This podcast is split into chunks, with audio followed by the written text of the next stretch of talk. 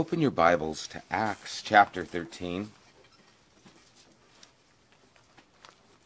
And as you're turning there to Acts 13, I want to read something from 2 Corinthians. Chapter 11. As we're going to be beginning here in Acts 13, we're going to actually be reading the first message recorded message by Paul. We saw last week in verse 13 how Paul is now the predominant spokesperson. It's Paul and the others. Beforehand, it was considered Barnabas and Paul, but now Paul is the central figure and is going to be throughout the rest of this book, really. He's going to be kind of who Luke keys on in this ministry and follows him in his travels. And in chapter 9, Jesus told Ananias to go to Saul and to pray over him, for he was praying after he had been stricken with blindness on the road to Damascus. And one of the things he told Ananias was, You need to go to him, for I must show him the things he must suffer for my name's sake. And in 2 Corinthians chapter 11, I just want to read some of the things. In verse 24, it says, Five times, this is Paul speaking, I received from the Jews 40 lashes minus one. Three times I was beaten with rod.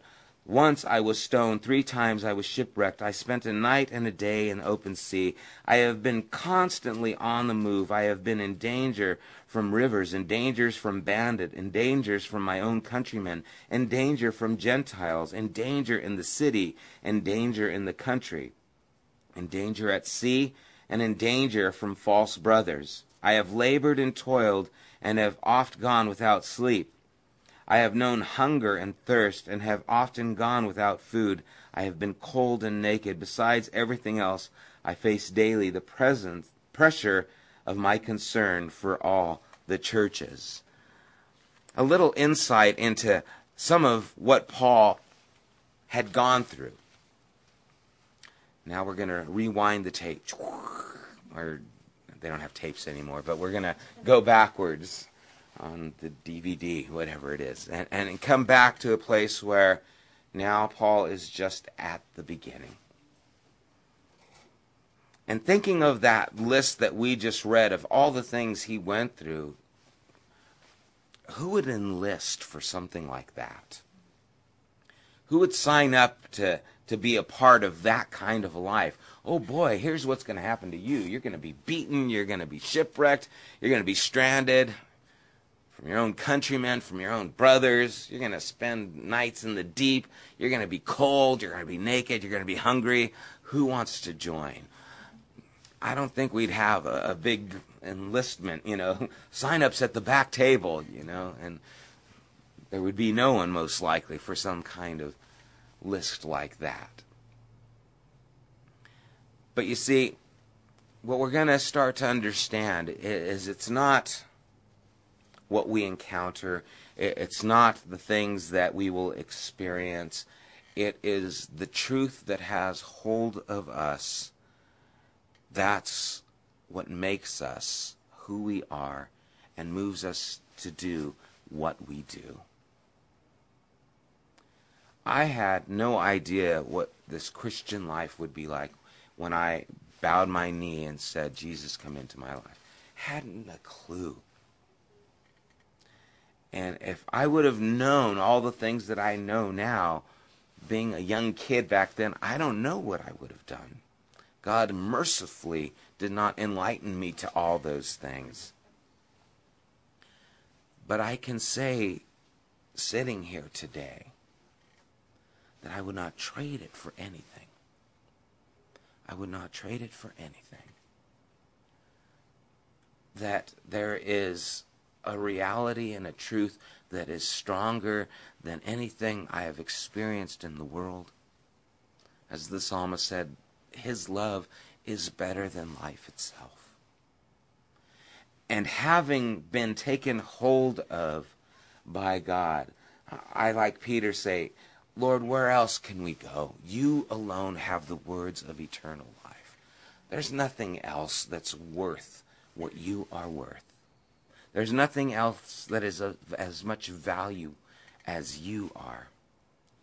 And so today, the step that is before me, I'll take that step because you are worth that step. I will live this life because you are worth this life. I will abandon the things of this world and the cares because you are more important. And it is the Lord Himself that captures us, that gives us reason to move forward. It's not that you're going to get a good job. It's not that your marriage is going to be perfect. Your kids are going to grow up and wear ties or whatever. It's the Lord Himself that holds us and keeps us. And so, starting in verse 14, we're going to read down and, and see how Paul begins this ministry as it's recorded. We saw that Paul at one point started preaching and they had to kick him out of the city because he was just a little too much. And then the Lord brought peace into the city once Paul left. Well, here he comes again. In verse 14, it says, From Perga they went on to Pisidian Antioch. And there's a few Antiochs. They're not all the same place that they originally came from. This is a different Antioch. On the Sabbath, they entered the synagogue and sat down. After the reading from the law and the prophets, the synagogue rulers sent word to them, being Paul and the companions he was with, saying, Brothers, if you have a message of encouragement for the people, please speak. Boy, did they ask the wrong guy or what? Or, or maybe they asked the right guy exactly. They asked the right guy what was going to happen. And as he enters into the synagogue, this is something that Jesus often would do. When they would, Jesus would go into a, a town. It says in Luke 4:16, when he went into Nazareth, as he had been brought up, and on the Sabbath he went into the synagogue, as was his custom. It was a Sabbath. It was his custom to go into the synagogue. And that's what Paul did. Went into the synagogue. Now, Paul was a learned man.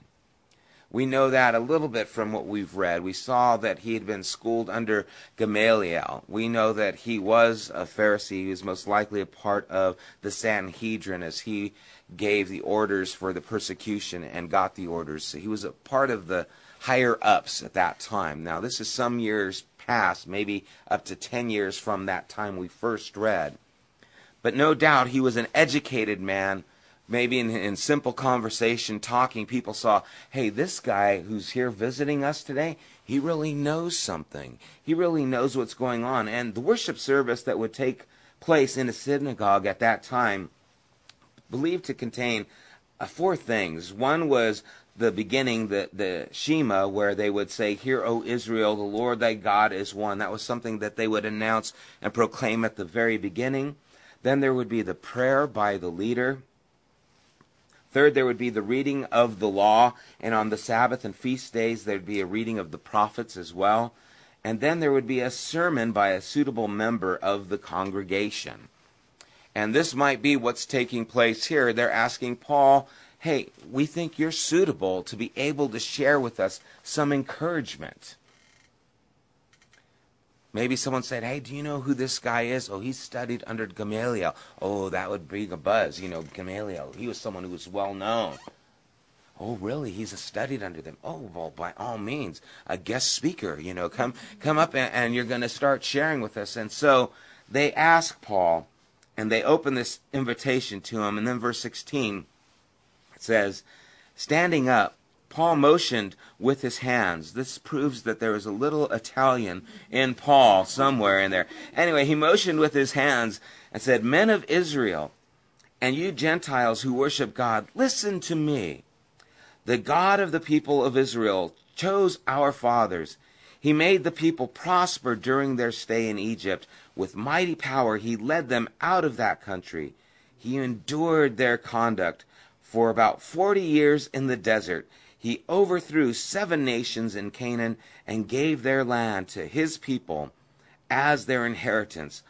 All this took about 450 years.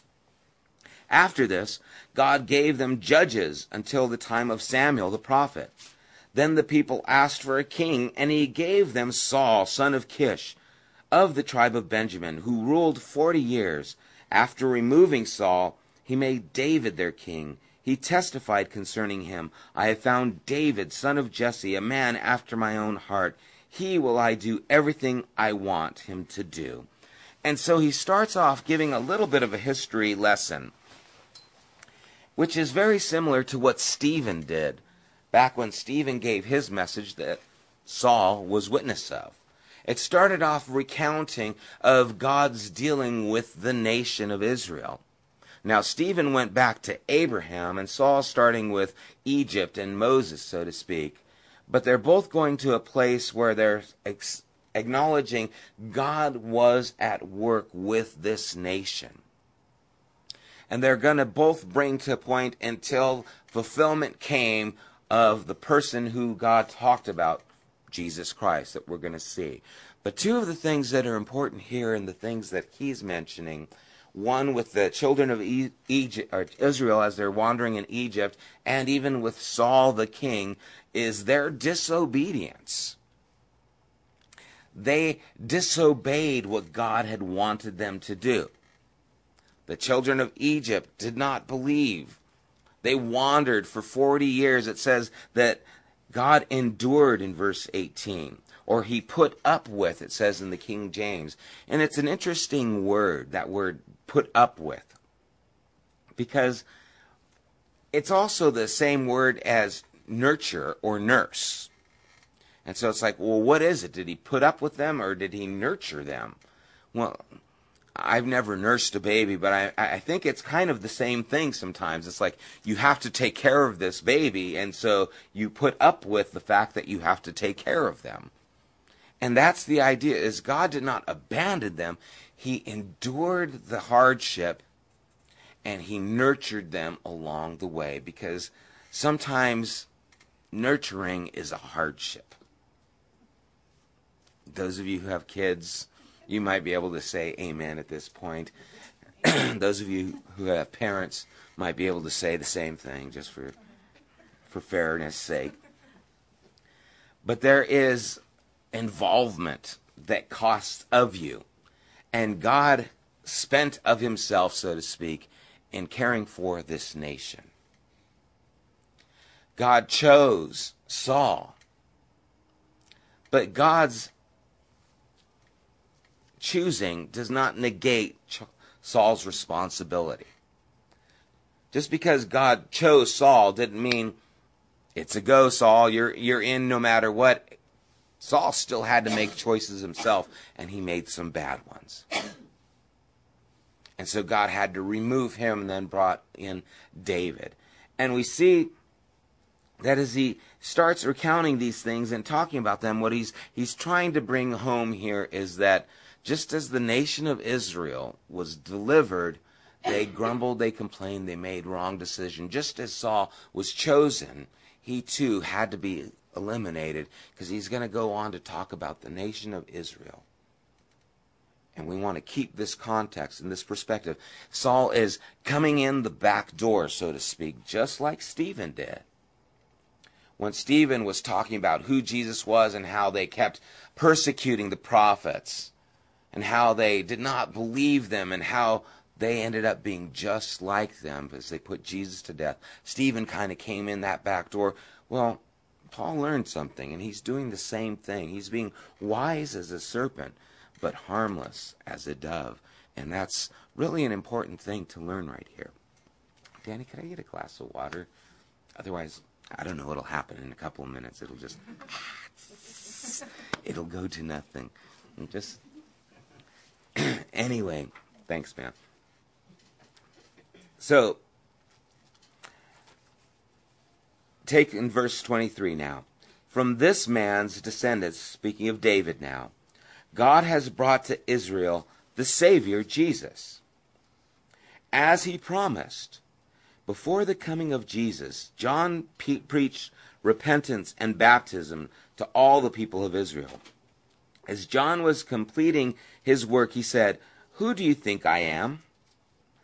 I am not the one. No, but he is coming after me, whose sandals I am not worthy to untie. Brothers, children of Abraham, and you God fearing Gentiles, it is to us that this message of salvation has been sent, the people of Jerusalem. And their rulers did not recognize Jesus, yet in condemning him, they fulfilled the words of the prophets. They are read every Sabbath. Though they found no proper ground for a death sentence, they asked Pilate to have him executed.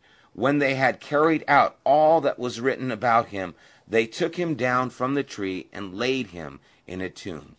But God raised him from the dead. And for many days he was seen by those who had traveled or traveled with him from Galilee to Jerusalem. They are now his witnesses to our people. And so he kind of comes to his point here in this message, talking about from this time of David to John the Baptist, and how God now had established through the lineage of David the Messiah, as was promised. And he talks about how John had prophesied that this was going to happen.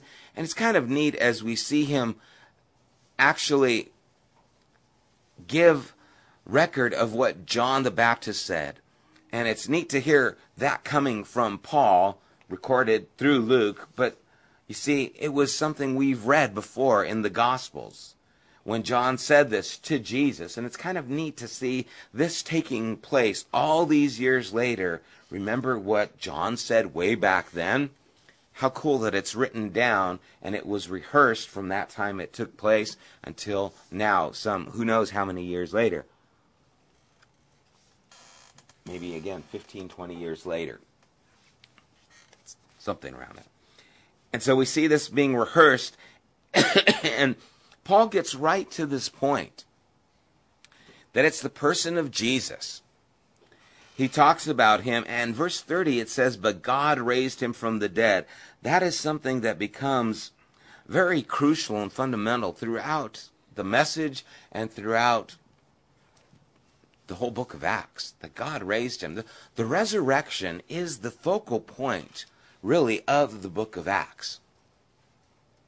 It is the acts of Jesus Christ through his church because he is alive. That's what it is.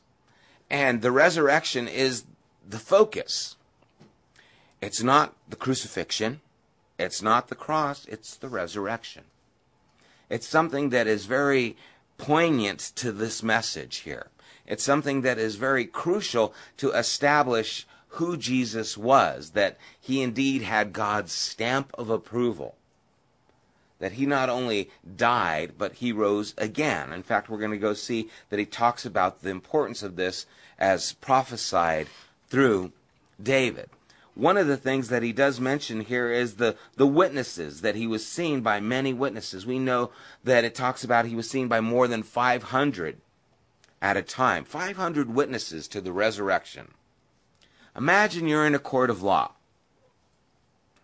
And, well, first imagine you're, you're going to the convenience store. You're going to the 7 Eleven down there on San Antonio, you know, 9th Street, there's one. Or pick a 7 Eleven, it doesn't matter. and you go to 7 Eleven, as you're there, it gets robbed. This guy pulls in, he's got a blue beanie, he has a gun, and he asks for the money, and you're standing there with your Slurpee, and, and you're, you see the guy come in, and he, he gets the money, and he goes out, and you see him drive off, you know, in a, a blue Chevy Nova, and, and you see that all take place, and then sure enough, it, they catch the guy and the police call you for a witness and you go to the court and you're waiting, you know, there in the court of law and you're waiting for the time to come and then the judge comes up or they call you to the jury stand or whatever stand that is they call you to. They, they put you on the stand and they ask you, so, you know, what did you see? and you say, well, I saw this guy. He's about five foot eight, had a blue beanie on, he had a, a gun, and then he ran off with the money into a blue Nova and drove off. And I say, okay, thank you. You may be seated. And then they call another guy. Tell me what you saw. Well, I saw a guy. I don't know how tall he was, but he had this blue beanie on. He had a gun, and it, you know, was a silver gun. It's pretty shiny. It's a nice gun. And he went out and he peeled out in this blue Chevy Nova. And then say, okay, thank you, you can go be seated. And they called another guy and another guy and another guy. And they had 500 people in 7 Eleven that day watching as this took place. Maybe it was one of those, you know, 7 Eleven Slurpee days where they give them away for cheap. Anyway, 500 people are there that see this guy. They describe what happened. What are the odds that that guy would be convicted? Well, depends. You, you, you never know. you never know in California, but um, the odds are pretty good. The odds are pretty good that they would say, yeah, that's the guy. This is what happened. That's how it is. Well, that was the case with Jesus. Never do we see people disputing the resurrection throughout the book of Acts. We never see the Pharisees talking about it. We never see the, the Romans or the Gentiles or the leaders arguing about it. It seems to be something that everyone said or agreed or acknowledged took place to some degree. Otherwise, we would hear some kind of even historical reference to, and we don't. The historical references we have, even from Josephus, say that he was seen to be alive again. And so here Paul gives this assertion that Jesus was alive, seen by a lot of people, and even the mention of Jesus was obviously well known because he doesn't go into detail about, well, have you guys heard about this guy, Jesus? He just talks about it as if everyone would know.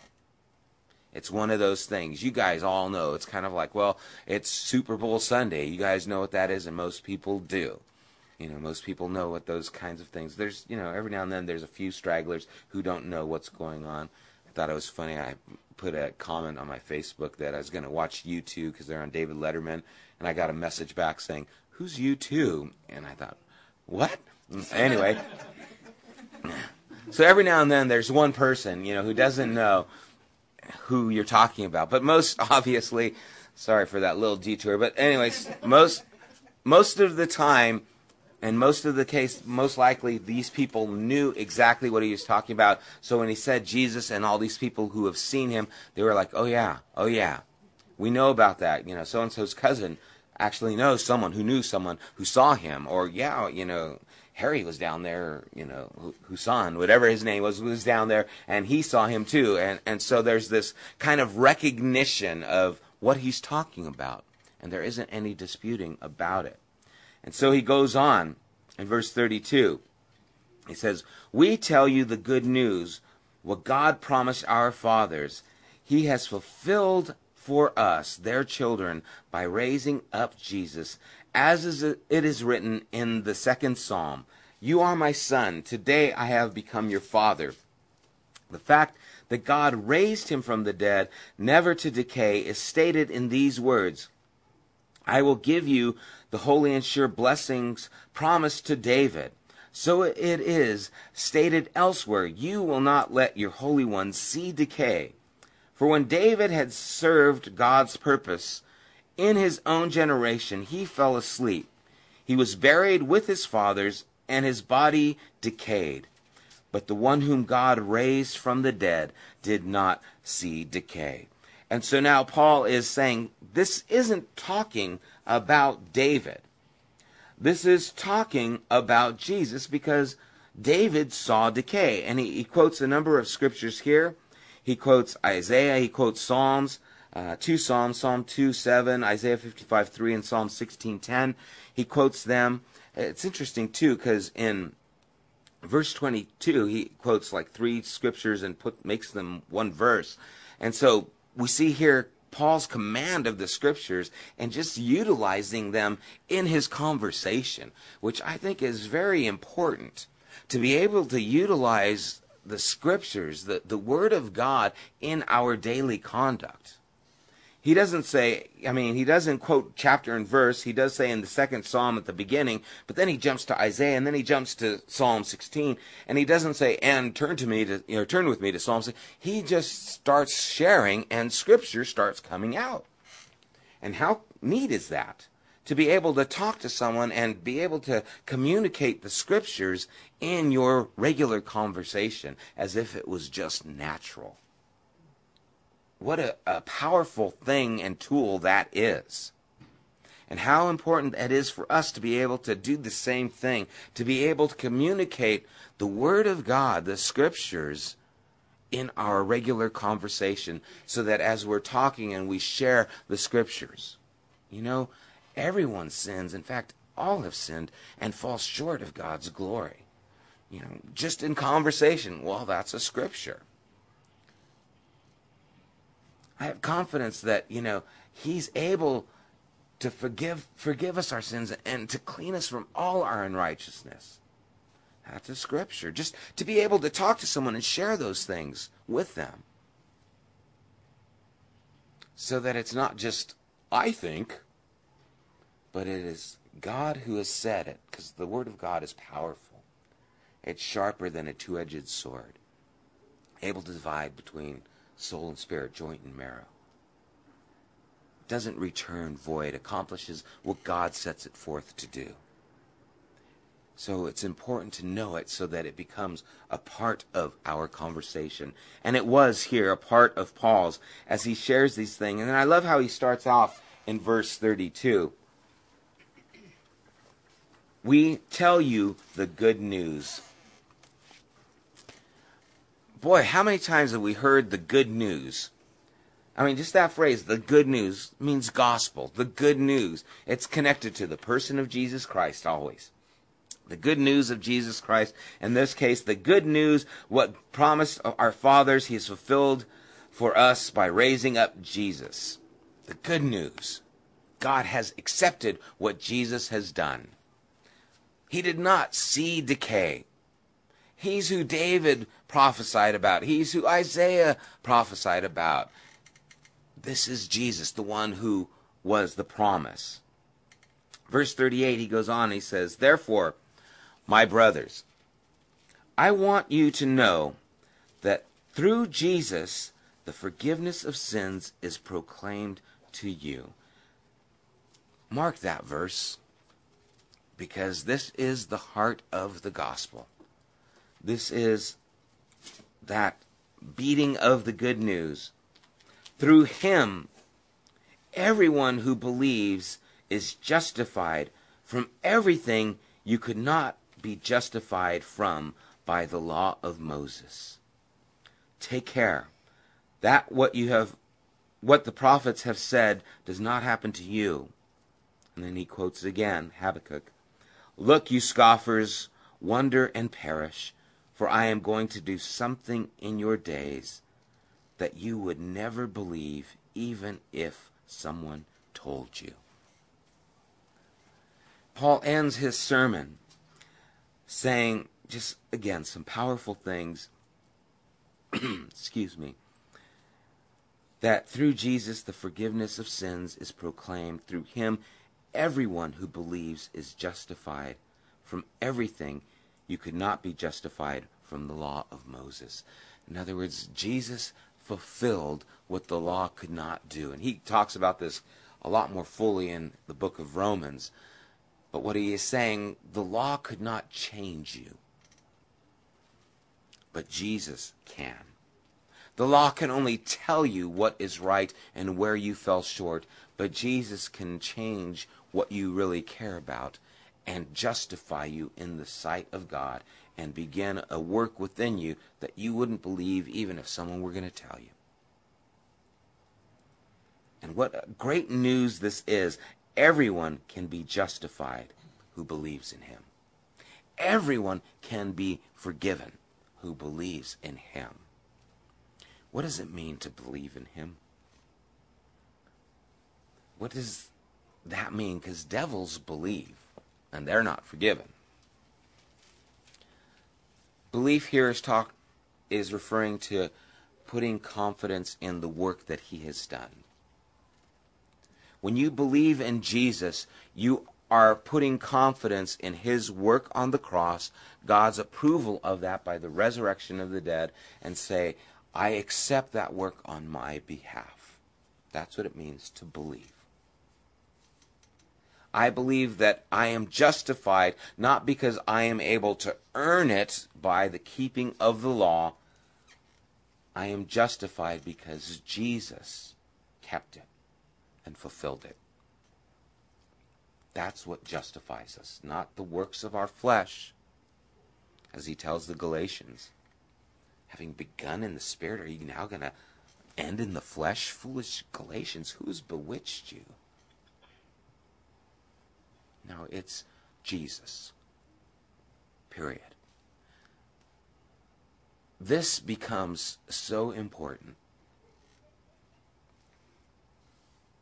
when you see someone who is at the end of their life.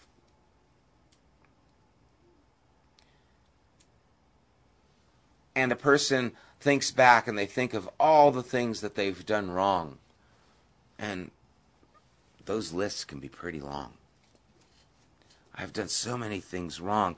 How can God forgive me for this, this, this, this, this, this, this, this, this? Okay, stop. No, this, this, this. And, and so, stop, stop. You don't have to worry about that. Because that is not what's necessary for you to do all those things right. What is necessary is you to believe in the one who is able to justify you, the one who did it right. Because you never could. I never could. But he can. And so there is forgiveness available to you and justification for everyone who believes in him. What the law of Moses couldn't do, Jesus took care of. Be careful that you don't believe what God is now telling you. Be careful that you don't scoff at that. And he gives them, he ends with this warning. Because God is doing something that you would never believe, even if someone told you. I love that.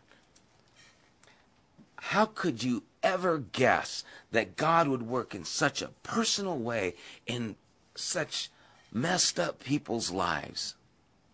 What on earth would anyone think that for? God's got better things to do. He's running the universe. I mean, man, if that sun stops, you know, just being at the right place, I mean, if we get a little bit closer, man, we're going to be toast. You know, we're uh, a little bit further, we're going to be frozen. A little closer, we're going to be burning up. Except for the women, they'll be just right, you know, because they always, for some reason, are colder than the guys. But I mean, it, this universe is just moving and so much is going on. There's comets, there's meteors, and it's all just taking place. God's got a lot on his plate. But he cares enough for that person who does not deserve anything, who will say, I believe in you and what you've done, Jesus, for me. And God's, oh, I'm going to make him my dwelling place. Who could have thought something like that? You wouldn't believed it if someone told you, but it's being told. Well, his message. Now he goes on in verse 42. As Paul and Barnabas were leaving the synagogue, the people invited them to speak further about these things on the next Sabbath. And when the congregation was dis- dismissed, many of the Jews and devout converts to Judaism followed Paul and Barnabas, who talked with them and urged them to continue in the grace of God. There's another thing you need to just underline and highlight. They urged them to continue in the grace of God. You know what, guys?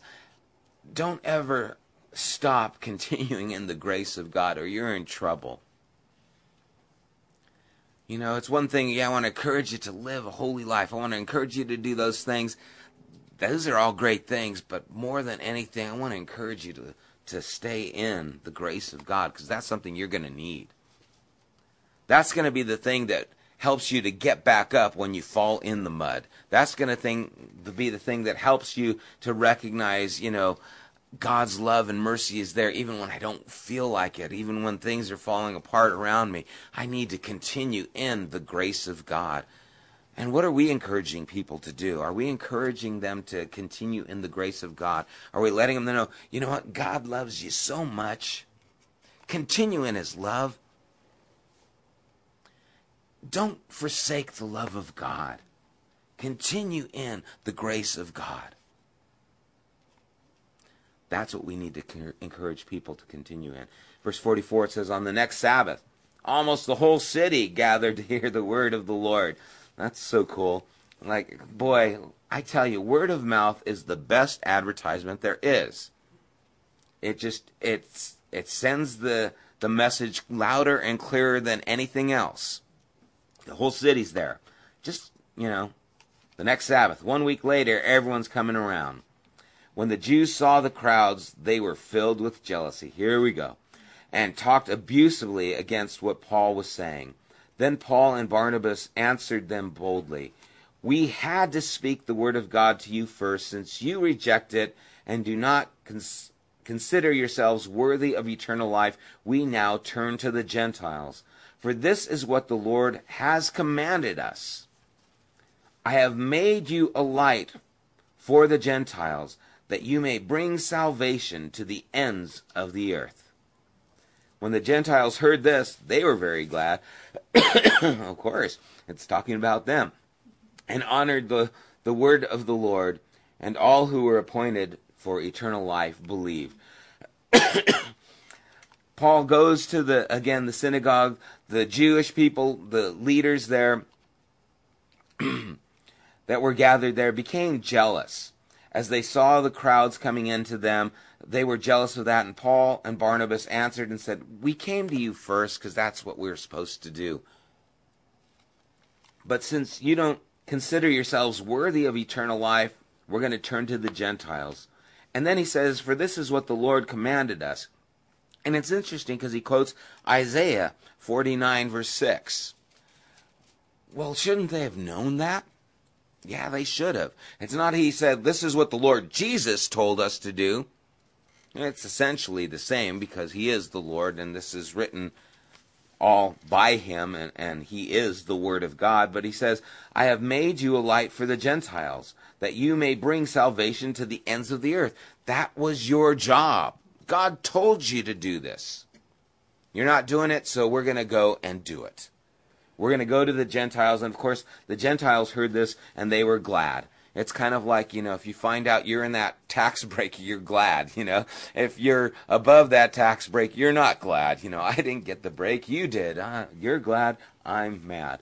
Um, but the Gentiles were very glad because now they heard this, and all of a sudden it's like, wow, we can be invited in? We, we can be considered part of God's people? And so they're rejoicing. Verse 49, it says, The word of the Lord spread through the whole region. But the Jews incited the God fearing women. There's something here. Uh, of high standing and leading men of the city. They stirred up persecution against Paul and Barnabas and expelled them from their region. So they shook the dust off their feet in protest against them and went to Iconium. And the disciples were filled with joy and with the Holy Spirit. Okay. The word of God spread throughout the whole region. Paul stayed in the cities primarily. That was his focus. That's where the most people were. Were in the cities. In fact, the word pagan actually means country dweller because after a period of time, the only people who did not know the message of Jesus Christ were the ones who were outside of the city that lived in the country. They were the pagans because they lived outside where that gospel was being preached. I think it's kind of cool. They just went and talked to all the people who were in the city, and the people who weren't in the city, those country folks out there, were the pagans. That's funny because Christians keep saying, well, I want to get out to the country, get away from the evil city. Paul was in the middle of the city, and then all the people who, I guess, you know, were out, didn't know were the pagans. They were out in the country because the city was filled with people who knew this message. The Jews didn't like this. They incited the God fearing women of high standing. Wonder why? Wonder if they were able to, to get that message across quicker or something. I don't know. They were home and they were able to communicate a little bit more, but they purposefully went to the women to incite them. I, I'll leave that up to you to interpret however you want. I don't want to get in more trouble than I already am. Uh, high standing, as well as the leading men of the city, so the guys are in there too stirring up persecution, and so they had to leave that region. They dust off their feet. Remember, that's what Jesus said to do. If you go to a house and they won't receive your peace, let your peace, your peace return to you and dust off your feet. You tried, they wouldn't receive it, take it back. You know, it's not our job to force someone to believe. You can't do it. You present the peace, the love, the mercy, the grace of God if they will not receive it, it's not your job to make them. You have to move on. And a lot of times we want to make people. I want to make you understand. I'm going to make you believe. I'm going to give you my best argument, and we're going to labor, and, and you really can't convince anyone into the kingdom of God. You can state your case, but then you have to let the Spirit of God work on their hearts. Now, the great thing about this is imagine Stephen when he was being stoned to death, looking up and seeing Saul there holding the coats of all those people who were throwing the stones. I bet if he were to think, man, I guess I didn't reach that guy, he could be really bummed out, like I wasn't effective, but here we are years later and the message that he shared and the Spirit of God continuing to work, even as we read in the beginning of Acts, that it is his job, the Holy Spirit, to convict the world of sin. It's not our job to convict the world of sin. It's our job to proclaim the message, the good news of Jesus Christ. The Spirit's job will convict people of sin. Let the Spirit do his job. We move on and do what we have to do. Take this message other places. Instead of sitting, staying there and putting up a fight, Paul and Barnabas left that region. They went on, and they went on, and they weren't bummed like, man, we had something good going. That remember that town was filled, and now we're getting kicked out. In verse 52, it says they were filled with joy and with the Holy Spirit. You know, when you do what God wants you to do, you can have joy even when it's hard when you do what God wants you to do, it is a satisfying thing. It's it's making things click. You know, I don't I don't golf, but I've golfed enough to want to get better. And so I've gone to the driving range and, and I've sliced through a bucket of balls, you know. I, I should almost face left so that they would go straight. I mean, I just, but every now and then I hit one and it's like all the cylinders are firing on that one golf ball.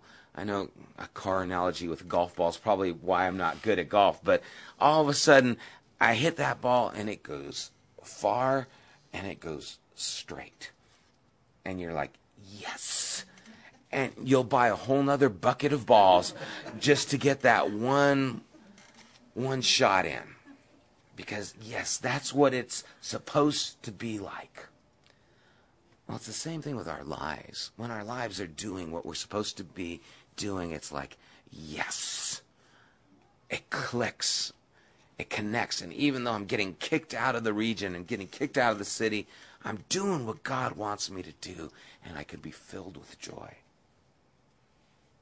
And they were also filled with the Holy Spirit. And that's what we need to be. It's filled with joy because we're doing what God wants us to do. And we're empowered by His Spirit so that we can do it in the right way, in the way that He has called us to do it. Let's pray.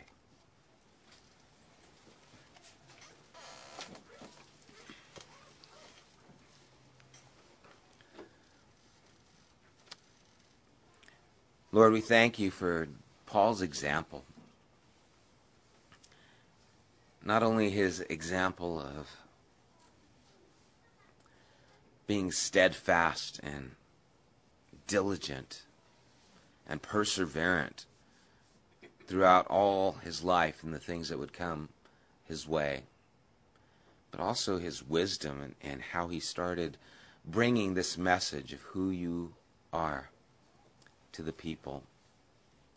We're thankful for his boldness that prompts us to want to be bold. Lord, we can't be friends with everybody. We can't make everyone happy, and it's not our job. And it's also not our job to convict people of their sin. Lord, that's, that's your job. Your Spirit can do that better than us. It's our job to enlighten them the truth of who you are, to give them the good news, the grace of what you've done. Father, I pray you would help us to do that, to be wise in how we do it, to not compromise this message, to, to let them know the truth as well as the warnings, even as Paul warned them. Father, give us that boldness. And Lord, may we have the joy of your Spirit as we are doing what you've called us to do, living the lives that you want us to live. Father, if we do that, may we too be filled with your joy and with your Holy Spirit.